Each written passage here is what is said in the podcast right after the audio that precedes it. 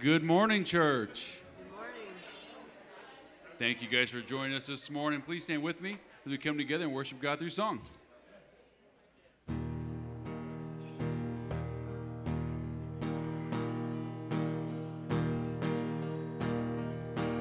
Who breaks the power of sin and darkness? Whose love is mighty and so much stronger? The King of glory, the King above all kings, who shakes the whole earth with holy thunder, and leaves us breathless in awe and wonder. The King of glory, the King above all kings. This is amazing grace. This is unfailing love, that you would take my place, that you would bear my cross. You lay down your life, that I would be set free. Oh, Jesus, I sing for all that you've done for me.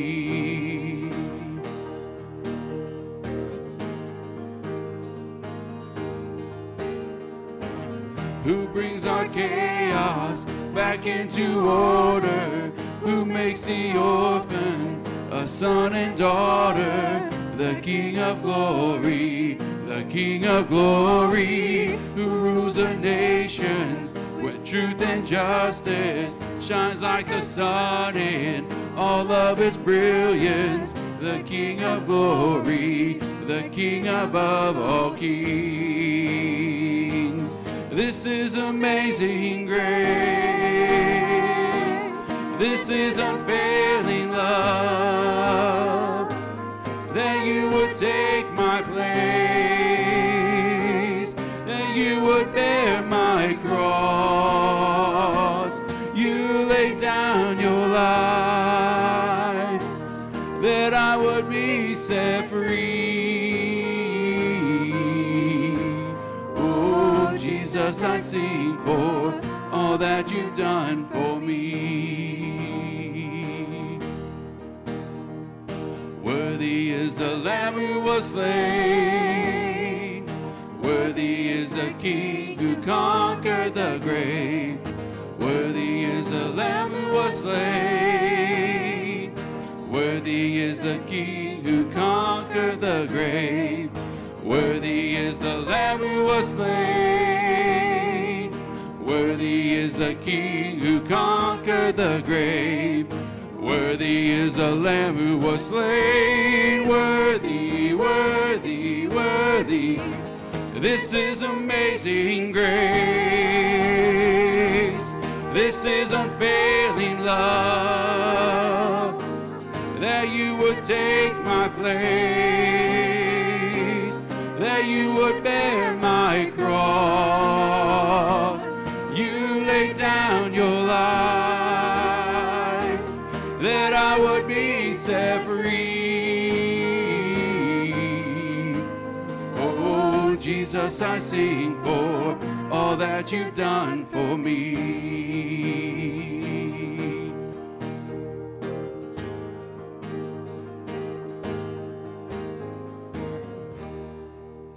Please be seated.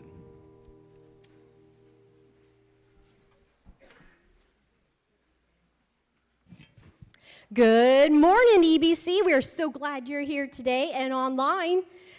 Today's announcements are going to be short and sweet.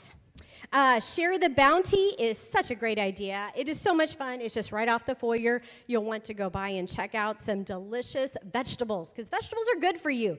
You really need your vegetables. Now it may be longer, because I need to talk to you about vegetables. It's on the food group, and it's the big part of the food group. You should eat more vegetables.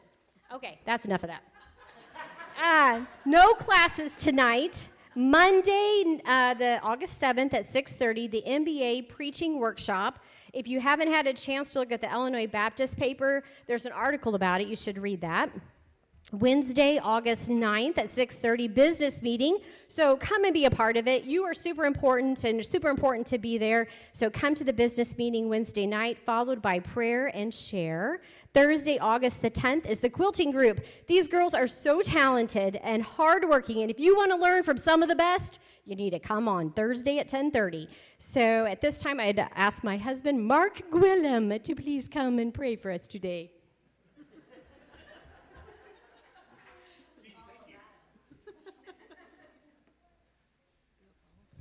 I won't even try to follow that energy. I see it way too much.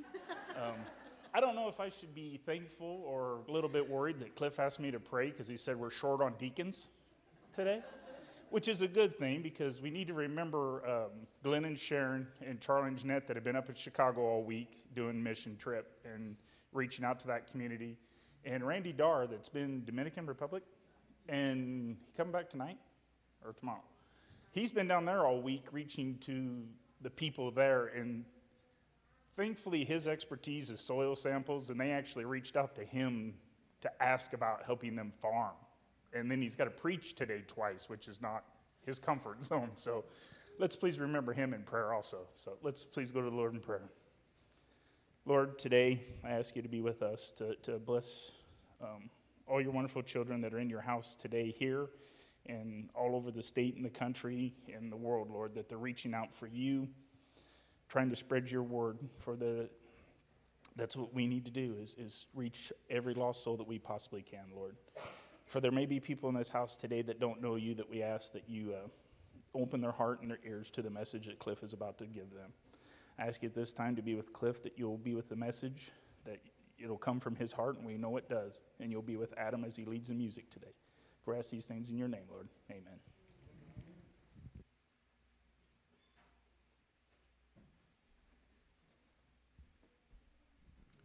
Okay, please stand with me once again as we come together and worship through song.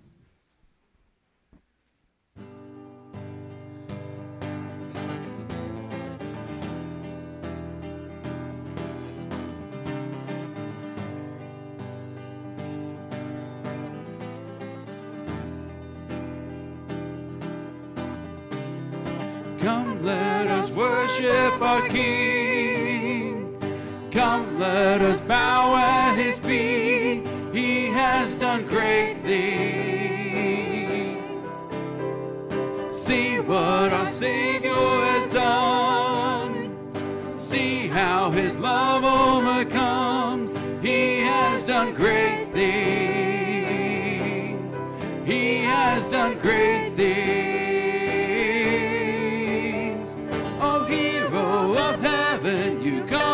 The grave, you free every captive and break every chain. Oh God, you have done great things. We dance in your freedom, awake and alive. Oh Jesus, our Savior, your name lifted high. Oh God, you have done great things.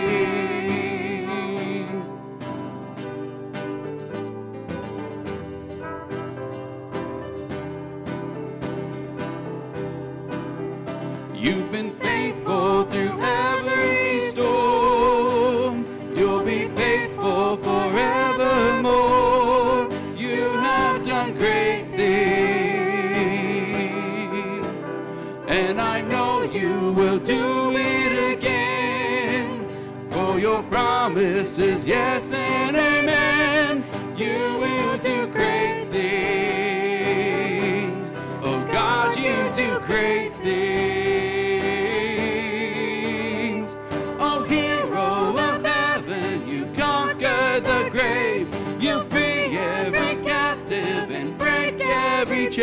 Oh God, you have done great things. We dance in your freedom, awake and alive. Oh Jesus, our Savior, your name lifted high. Oh God, you have done great things. Hallelujah, God above it all. God, unshakable. done great things.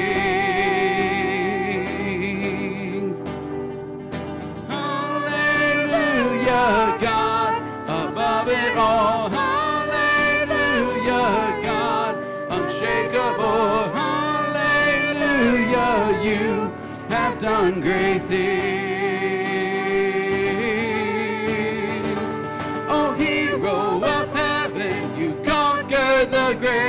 You free every captive and break every chain, oh God. You have done great things. We dance in your freedom, awake and alive. Oh Jesus, our Savior, your name lifted high, oh God. You have done great things. You have done great things. God, you do great things.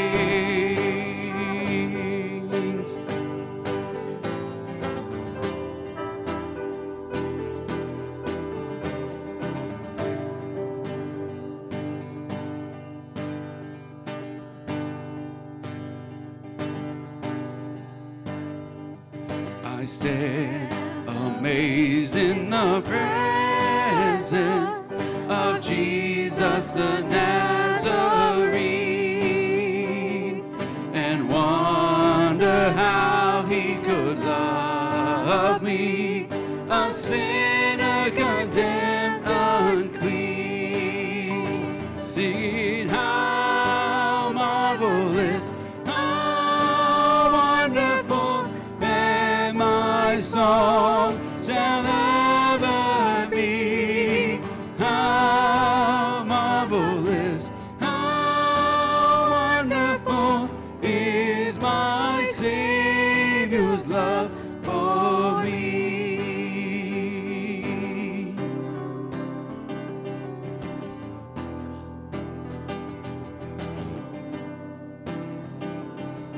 He took my sins and my sorrows, he made them his very own.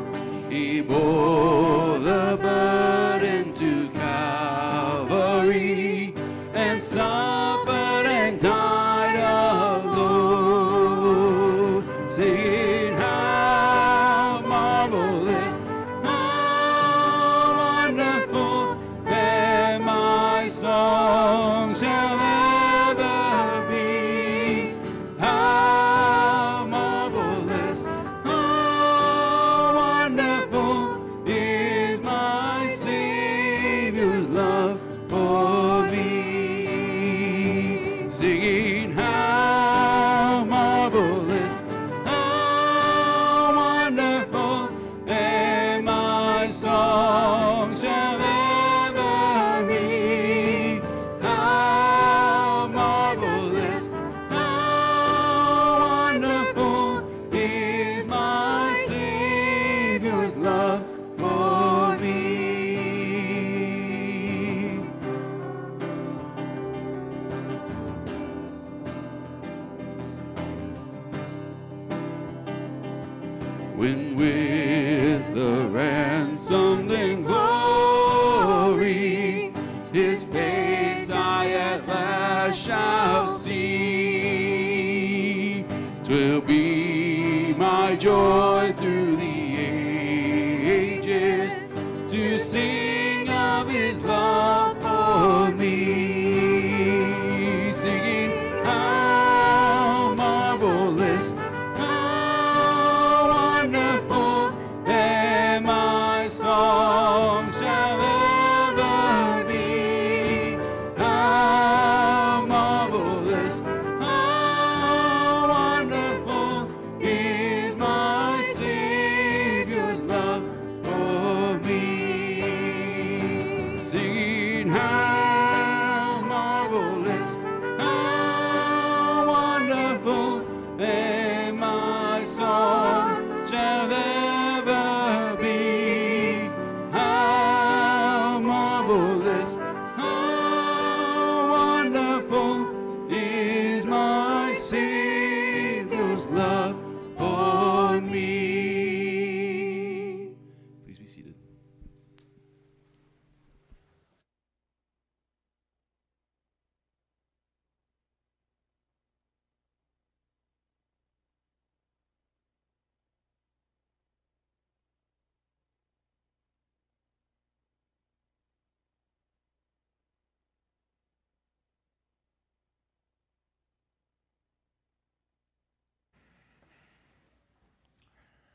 All right, so we're going to be in Jonah chapter 4 this morning. Jonah chapter 4. Thank you for being here. This is the fourth message from Jonah. If you've not watched all of them or heard all of them, you can go back online and look at those. This I want to give to you this morning. As we talk about this, we're talking about Jonah. As we walk through Jonah, we've not focused so much on Jonah as much as we focused on what God was doing. So I want to share this with you. It's also in, if you do the Bible app and you hit, you can find our location, this event. I think it's under events, and you'll find Emmanuel Baptist Church, and all this information is in there.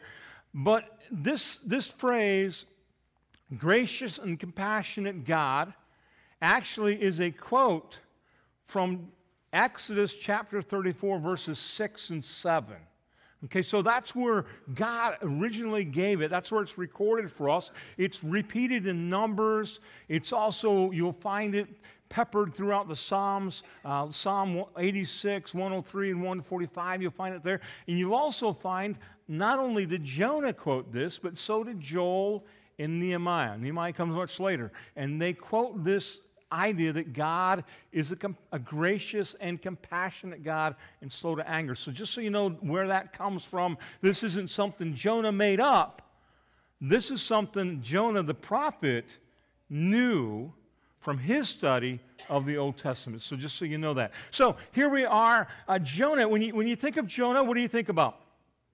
The fish, right? We already mentioned Jonah, you're going to get the fish. It's a fish story, right? And so I love this quote. I'm going to give you another quote at the end, but I love this quote. This story involves more than being swallowed by a fish. But, you know, it's just hard to get past the fish, isn't it? Okay? Because I don't know anybody that's been inside the belly of a fish, all right, and survived to talk about it, okay? There have been people in the side of the belly of a fish. They just didn't live, okay? So we got to get that out there. Now, Jonah is a great story to tell. It's an easy story to tell. You know, you want to tell a Bible story? You want to impress your friend? I can tell you a Bible story. There's this guy, Jonah. God wanted him to go to Nineveh. He decided to go the other way. He decided he'd be like a guy that was, God wants you to go to New York, and you decide to go to L.A., right? You go the furthest away from where God sent you. That's what he did. But God got hold of him, and he's on a boat, and the storm comes up, and then he gets thrown. They throw him into the ocean, into the sea. The storm goes away, but so does Jonah. But he gets swallowed up by a fish. It's like, just don't. Wait, folks, it's not over yet. We still have a couple more episodes, right? It's your TV show, to be continued, as you see the fish swallow him up. Then we have Jonah inside of the whale, or inside of the fish, right? Inside of the fish, and praying, which should be a good thing, right? When you're in a bind, isn't that what we do? That's what Jonah did. And that fish spits him out, close to Nineveh. And he makes his trip to Nineveh. He preaches there, and the people repent. Now, I want to ask you a story, because that's pretty much where the story ends, right? Whenever you tell the story about Jonah, who talks about a plant? Jonah is about a plant, right? I mean, it's like the sequel that nobody watched, right? It's chapter 4. And so here we go. We're going to talk about the plant today, because that might be the core of what we're going to read here. So the story is easy to tell, but let's get the whole story. We're going to do that today. Jonah, by the way, is a historical figure. He's referred to in 2 Kings 14. Why do I say that he's a historical figure? It's this. Because there are scholars, even biblical scholars, that will read something in the Scripture and they think that's too far out. It has to be a made-up story. It couldn't have really happened. I want you to know that God can do the incredible. The things that are outside of the bounds of what we understand could actually happen, God can do. One of these days, the trumpet's going to blow, and the dead in Christ, people coming out of the graves who've been there for hundreds, thousands of years, those bodies, I don't know how, but they're coming back out. That's impossible, but God's going to do it. And if I'm alive when that happens, I'm going to fly. I can jump about 3 inches off the ground, okay? One day, I'm going to fly. That's impossible because But because I read it in the scripture, I know that it happened. So Jonah is a real guy. He was in a real fish. Maybe someday he'll tell you the story. Okay? This book is also interesting, and he's a prophet, one of the minor prophets. Usually when we read the prophetic books, the Isaiah, the Jeremiah, the Daniel, the Ezekiel, on down to Micah, as we read those, we usually read the message that God has given, and that becomes the central part of the book. Jonah is unique in the fact that the experiences and the reactions become the message. We read the message, 40 days and Nineveh is going to be destroyed. That's the message that we have that God gave to him that's recorded in the book of Jonah. That's small in comparison to the experiences that Jonah had. And so then we've got to learn from those experiences of what was going on there. Interestingly enough, when we play music up here, just one more thing. When we play music up here, we play a song by Toby Mac, City on the Hill, and in there, because I don't know how else you'd find it, okay? And there is a quote from Billy Graham about the greatest revival in all of history occurred in Nineveh. When you think about that for a second, when you read the book of Jonah, Jonah was sent to Nineveh, which was the enemy. These were not God's people. There were no churches there. They worshipped all kinds of gods, but not the God of Israel. These people were considered evil. That's why Jonah didn't want to go. Jonah walks through there not wanting anything to happen, and we'll get to that. And he gives them a short message. It doesn't say anything about repenting. But yet that whole city, from the king on down, repented. When we are praying for revival, we're praying for God to change our country. God is capable of doing that. And we need that. We need not to sell him short as we're praying. If he could change Nineveh, he can change Illinois. He can change the United States. He can change the world. So when you pray for that revival, don't limit him to a couple people.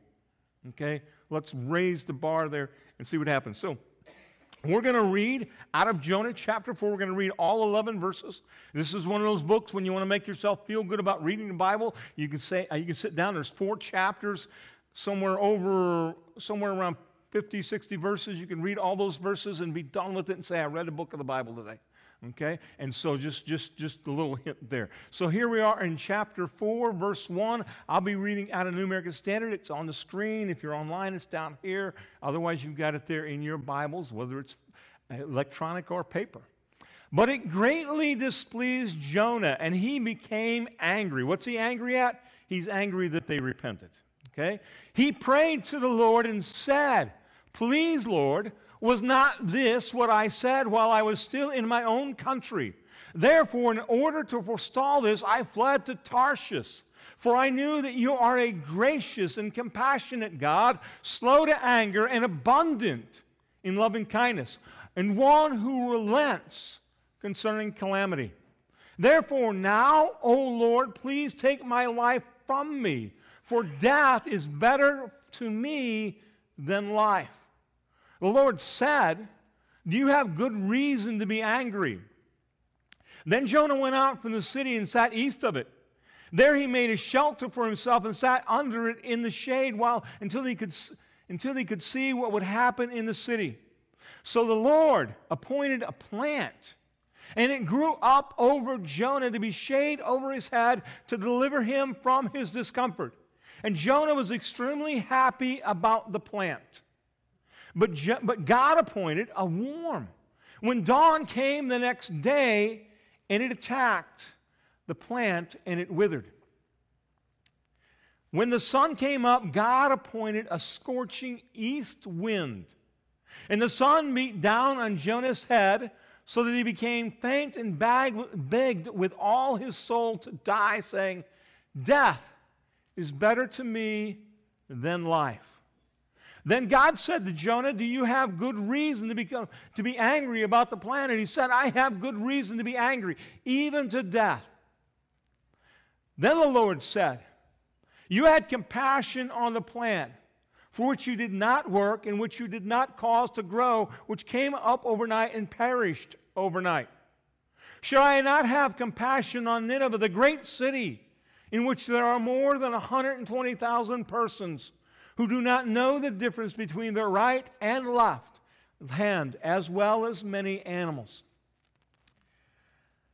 Now, as we walk through that chapter 4, we kind of get introduced to an expansion of what we've already learned, we've already seen, but it's taken to another level. In this chapter, God converses. God has a conversation. We've talked about from chapter 1 through chapter 3 that God listens. God heard the sailors that were on the ship. God heard Jonah when he was in the depths of the ocean and while he was in the fish. God heard the people of Nineveh. When we get to chapter 4, God hears Jonah again. But in this passage, we see that God has a conversation with him. Not only does God listen, he talks. Okay, not only does God listen, he talks. God asks the question. Did you notice that? God asks the question of Jonah. And he's asking so that Jonah can respond. Do you have reason to be angry? Do you have reason to be angry? And he says, oh, Lord, please, right? They're having a conversation. God and Jonah are having this conversation. And they're having they had the conversation about the people, the city, and they had the conversation about the plant. And they had the conversation about, when he's talking about the plant, about the compassion that he had for the plant and about the compassion that God has for the people. Now, what's that mean? Because I don't know that you are going to have a conversation about a plant with God. But here's the thing I want you to understand, that God can have a conversation with you. How many of you are good at asking God for things? I got a prayer list, right? There's paper prayer lists printed on and at the doors. And on it is requests for us to ask a lot. We're asking a lot of things. We're asking for we're asking for Randy as he preaches this day in languages that he doesn't understand. He has an interpreter. We're praying for the team in Chicago that are packing up sometime today, heading back. We're praying for their safe travel. We're praying for others, for their health. We're praying for just different concerns that we have. And we know that God listens. How many of you have a friend that uses you as a sounding board, never really allowing you to talk? Don't name that person out loud, okay? Don't name me, okay? Okay. All right. We relish those times we run into that person, right? I want to ask you the question. When we read about God having a conversation, not only does God listen, but God can talk. You know those idols that they worshipped in Nineveh? You know, the god of yogurt, okay? The god of sunny days, the god of rainy days. They had a little statue for everything. You could do what? You could talk to that. In essence, you would feel like that little piece of wood or stone, even if it was pretty shiny gold, was listening, right? Because you were talking to it, and you assumed, hey, dear God of whatever, I want to tell you what I need. And you assumed that it listened. The difference between that rock and God is this. The God that you pray to, the God that I pray to, the God that you'll be invited to pray to later during the service, not only can he hear, not only can he answer, the stone can't answer, So far, when I read in the Scripture, the only thing stones were good at doing, idle stones were falling over. It's all they're capable of, and God helped them. So when I read this, not only can God hear my prayers, not only can God answer my prayers, God can talk back to me. How many of you have a prayer time where you expect God to talk back to you? How many of you have listening ears when you pray? As I walk through Jonah chapter 4, it reminds me, not only do I just come to God and unload, I need to stick around and see what He says. Because the God that we worship is a God of conversation. This is not the only place that we see it, but this is a good reminder that the God that we pray to, the God that will walk us through our issues, because that's what He's doing here with Jonah. He's walking Jonah to a better place. He's going to walk us to a better place. But that means that there needs to be some discussion about what's going on. What does God want? And God, not only can He listen, not only can He answer, but He can talk back to us. Right? So keep that in mind. God teaches is another thing. As we talk about when God is talking to Jonah, God is teaching Jonah. When did we see that acted out so that we can get an idea of this? Remember when God sent His only begotten Son? What did Jesus do? Well, he got 12 disciples, and He walked around, and He taught them as He went, and He taught others in the Sermon on the Mount, etc. He talked to those people. Jesus taught. We see that as God is talking to Jonah that He's teaching. Jonah was not compassionate. I mean, that's something that when you're walking through here, Jonah doesn't seem like that warm, fuzzy guy, at least towards the people of Nineveh. He is not compassionate. God wants him to have compassion for these people. So this is a teaching lesson, because Jonah in this book is not anything like God. Matter of fact, when I'm reading through the commentaries, it uses the word the anti-hero. We read about Moses, we read about Peter. I want to be, I kind of want to be that guy, right? I'm going to be Paul. You read about Jonah, who's signing up to be Jonah? Yeah, it includes a fish and getting your head scorched, okay? And being he doesn't seem like the warm, friendly guy, does he? Nobody wants to be Jonah. He gets presented an anti-hero. God is teaching Jonah. As a matter of fact, as he sits there, don't you love to picture this in your mind? Jonah goes someplace like this picture, and he gets a vantage point looking down on the city. He's in, as best as I can tell, a grandstand is what he's doing. He's in the bleachers. He's waiting for the popcorn salesman to come by. Because he wants to watch the show that he wants God to bring. He wants to watch that show that God's going to bring. Because here's the deal. He wants God to destroy the enemy here. He wanted God to destroy the enemy. And Jonah, one of the phrases that was used, Jonah is waiting for God to come around to his way of thinking. That sounds harsh, but how many times have we done the very same thing? Maybe not as dramatic, maybe not in front of the whole world for all of history as Jonah did here. But we believe this needs to happen, and so we spend our time asking God to do what we want instead of doing what God wants. So here we are, God's teaching Jonah. Do you remember this came to mind as I was thinking about Jonah's lack of compassion?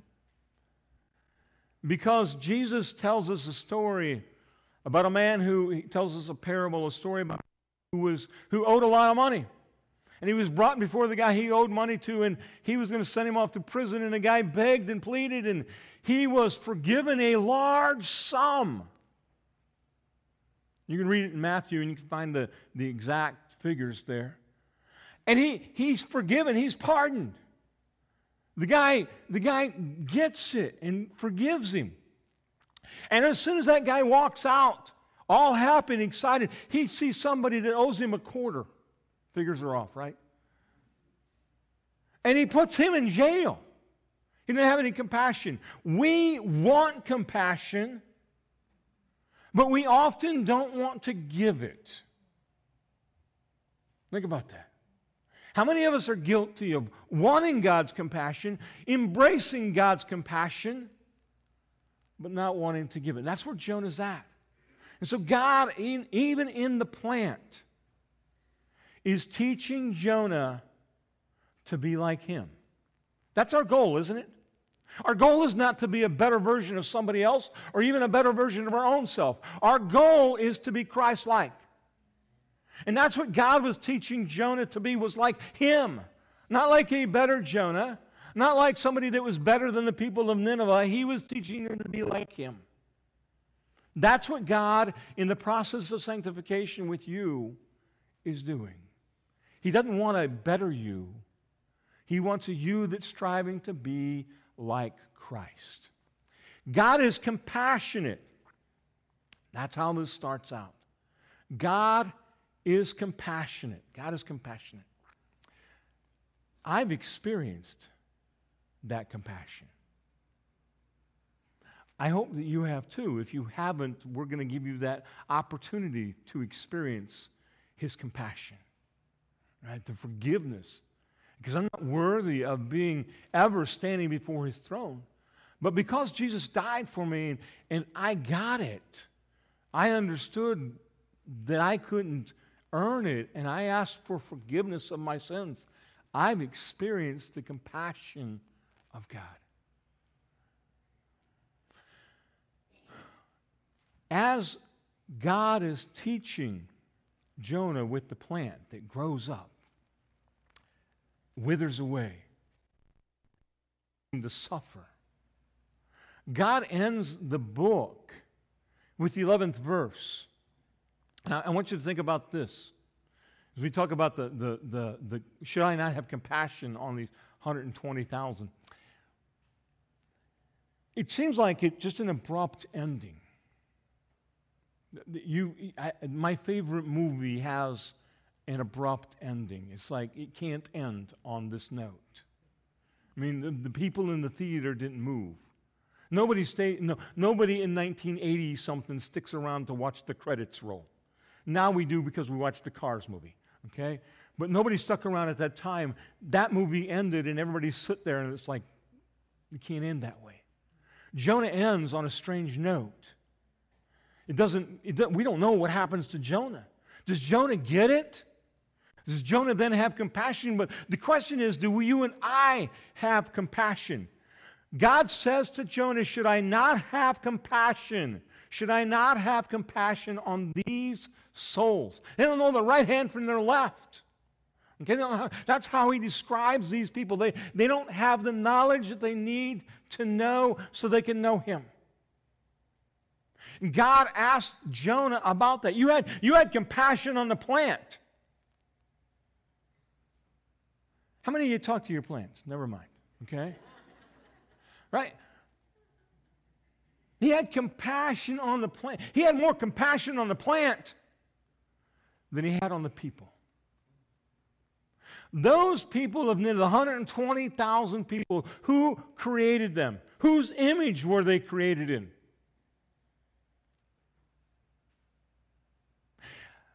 The guy or the gal that you don't like, the people group that you don't like. Who created them? Whose image are they made in? Do you understand the parallel here? As we've always had somebody that we didn't like. Always. I grew up, the Russians were bad, right? They're still bad, okay? We've always had somebody we didn't like. God reminds Jonah, and He reminds us that I created all of those people. They have, like us, they've gone astray. They have not worshiped God. They've not sought Him out. But yet God is a compassionate God. God, rather than destroying the people like Jonah wanted, God raised Jonah up and sent Jonah because God loved those people. Where do we stand? Well, you know, because nobody wants to be Jonah and nobody wants to be thought of like Jonah. A guy without compassion for God's creation. But yet at times, if we're honest with ourselves, we find ourselves in that very same spot where we have people that we're in the grandstands waiting for God to take that person out. Our country, our people group, whatever it might be. God has a compassion, and God's desire is for those people to turn. It doesn't always happen, but it can. And the book of Jonah is evidence of an evil people that one day repented in sackcloth and ashes. And because they did so, God relented. In other words, He didn't bring down the judgment on them at that point. It would come later for Nineveh, for the Assyrian people. But God at that point, because they had repented, relented from His actions that He was going to take. And they were spared. It's God's love and compassion. In all of my study about the book of Jonah, this was my favorite quote, because it puts it in terms that we know. Let's say John 3:16 together. For God so loved the world that He gave His only begotten Son, that whosoever believes should not perish, but have everlasting life. Okay? We know that verse. It's almost football season. And when we turn on the TV, there's going to be somebody in the stands, and we'll see it on our TV screen, John 3:16. We know that, right? But do we live it? Do we embrace it? Here's what it said in the book. It says John 3:16 starts here in Nineveh with Jonah. God so loves the world that He raised Jonah up so that they might hear and they might repent. That's the kind of God that we serve.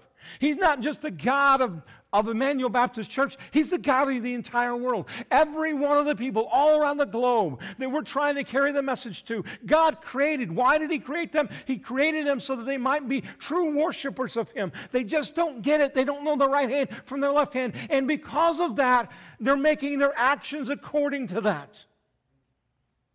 We need to go out there and share the gospel so that they might do exactly what Nineveh did. And understand and embrace the love of God that He has for the entire world. What's your action steps? What are we going to do with this? I've stated some things, but here, let's talk and listen. So, what's that mean? How many of you are going to pray this week? All your hands need to go up. Okay? So that's just, all of you, I want you to pray this week. Now, here's the catch. Because we don't always do this very well. Me included. I want you to stop long enough to listen. I have a prayer book in my office that I was given a long time ago, back in the 80s. And it was a 2959 plan, and you're reading through there. Here's all these things that I need to do to pray. And all of a sudden there's this page about I need to stop and shut up. And listen. That's what I want you to do. Okay? Go ahead, stumble into your prayer room, and list all the things, just like a wheelbarrow emptying out. But when you get done, I want you to be silent enough that if God wants to speak to you, that He has that time. that you're doing that on purpose. They say it takes a minute and 20 seconds for an adult to come up with an answer. God's much faster than that, but could you give him a minute and 20 seconds? Okay? Second thing is learn from God's word. That's what Jonah knew that God was compassionate. Let's learn it. Okay, let's keep learning from God's word. That means reading God's word. That means studying God's word. Let's read and study and learn from God's word and extend the compassion of God. That's what Jonah was asked to do. Jonah didn't do very well. Let's be the anti-Jonah and extend God's compassion. And here's what I wanted to ask. I want to ask you to do. What's that mean? Because in the Sermon on the Mount, Jesus tells us to love our enemies. It's easy to love. He tells us this too. You can look it up in the 5th chapter. It's easy to love the people that love you, that like you. Anybody can do that. Matter of fact, the people that the audience thought they were superior did even that. God asked you to be different. So here's what I wanted to ask. Here's the hard ask, okay? Talk and listen you thought was hard. Learning's pretty easy. It just requires you to read. The last one, I want you to take it up another notch past the listen thing. And I want you to pray for somebody you don't like. Somebody that you would consider to be your enemy. It doesn't even mean you have to know them, okay? We don't like, we hate a lot of people we don't know. I want you to pray for that person or that people group, that they might see God as the people of Nineveh and turn and repent, okay? That's what I'm going to ask you to do. Adam's going to come up here. We're going to sing a song. And as we stand, you guys are going to have an opportunity to respond. In other words, this week, not just today, God has been working in your life. It may be this morning that you want to respond to that. You may be called to preach and want to come to the preaching lab tomorrow night. You may be called to go on mission someplace. You may be called I just want to come. I'm not going to wait till I go home to pray for my enemy. I'm going to come and pray for my enemy now. Whatever it is that God is calling you to do, I don't want you to go to Tarshish. I want you to come to the altar and bring it to God. Know that as you come forward, that the people that don't move with you, it's going to be their job to pray for you and with you. Let's stand.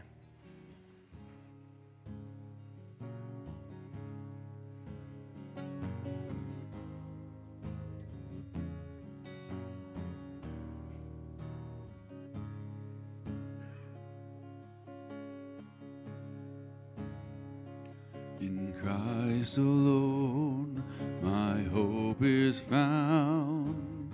He is my light, my strength, my song. This cornerstone, this solid ground, firm through the fiercest drought and storm. What heights of love, what depths of peace, when fears are stilled, when striving cease.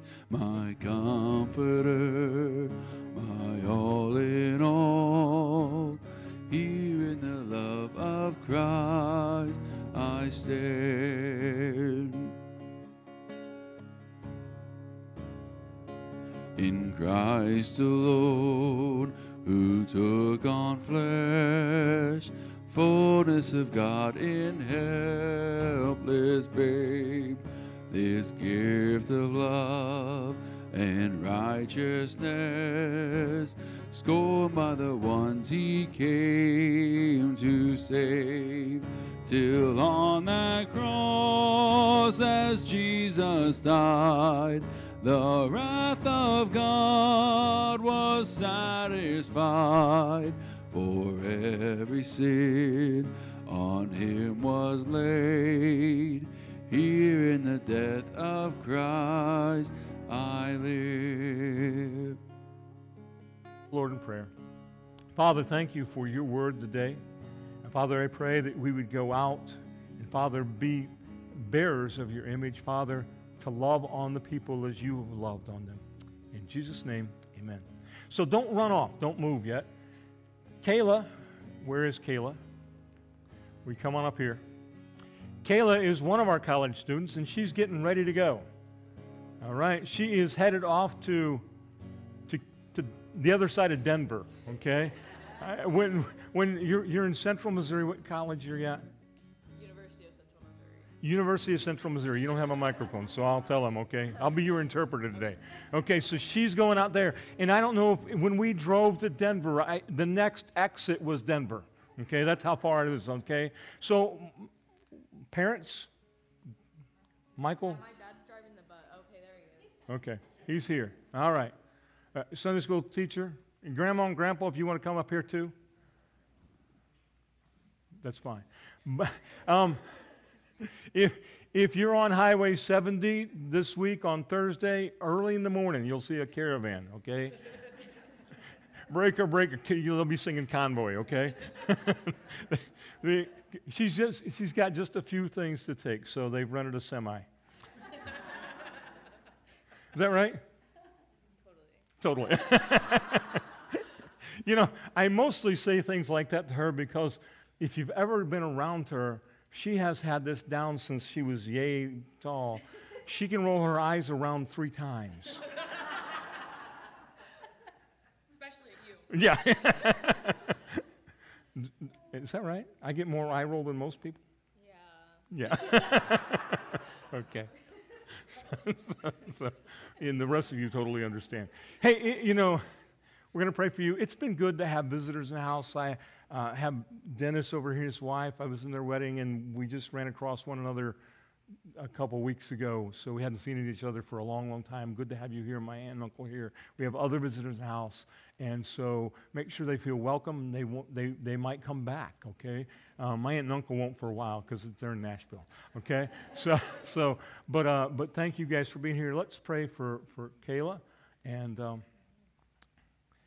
Father, just want to pray for Kayla, Lord, as she goes off to college. And Father, we have others entering a different stage in their life, Father, whom she represents from our church. Father, we just pray that you would be with her, not only for the safe travel out to college to get settled in, but, Father, for settling into college life and all that means. Father, help her be a light to those around her. Father, be with her family, Lord, who will miss her dearly. Her sisters no longer have a ride at this point. And so, Father, they at least will miss her for that. And, Father, we just want to pray for the adjustments that the family has to make. And, Father, just pray that Kayla might find a good group of Christians to be part of, Lord, be it a church or a study group there at school. In Jesus' name, we give you thanks. Amen. Amen. Okay. You can all go home now.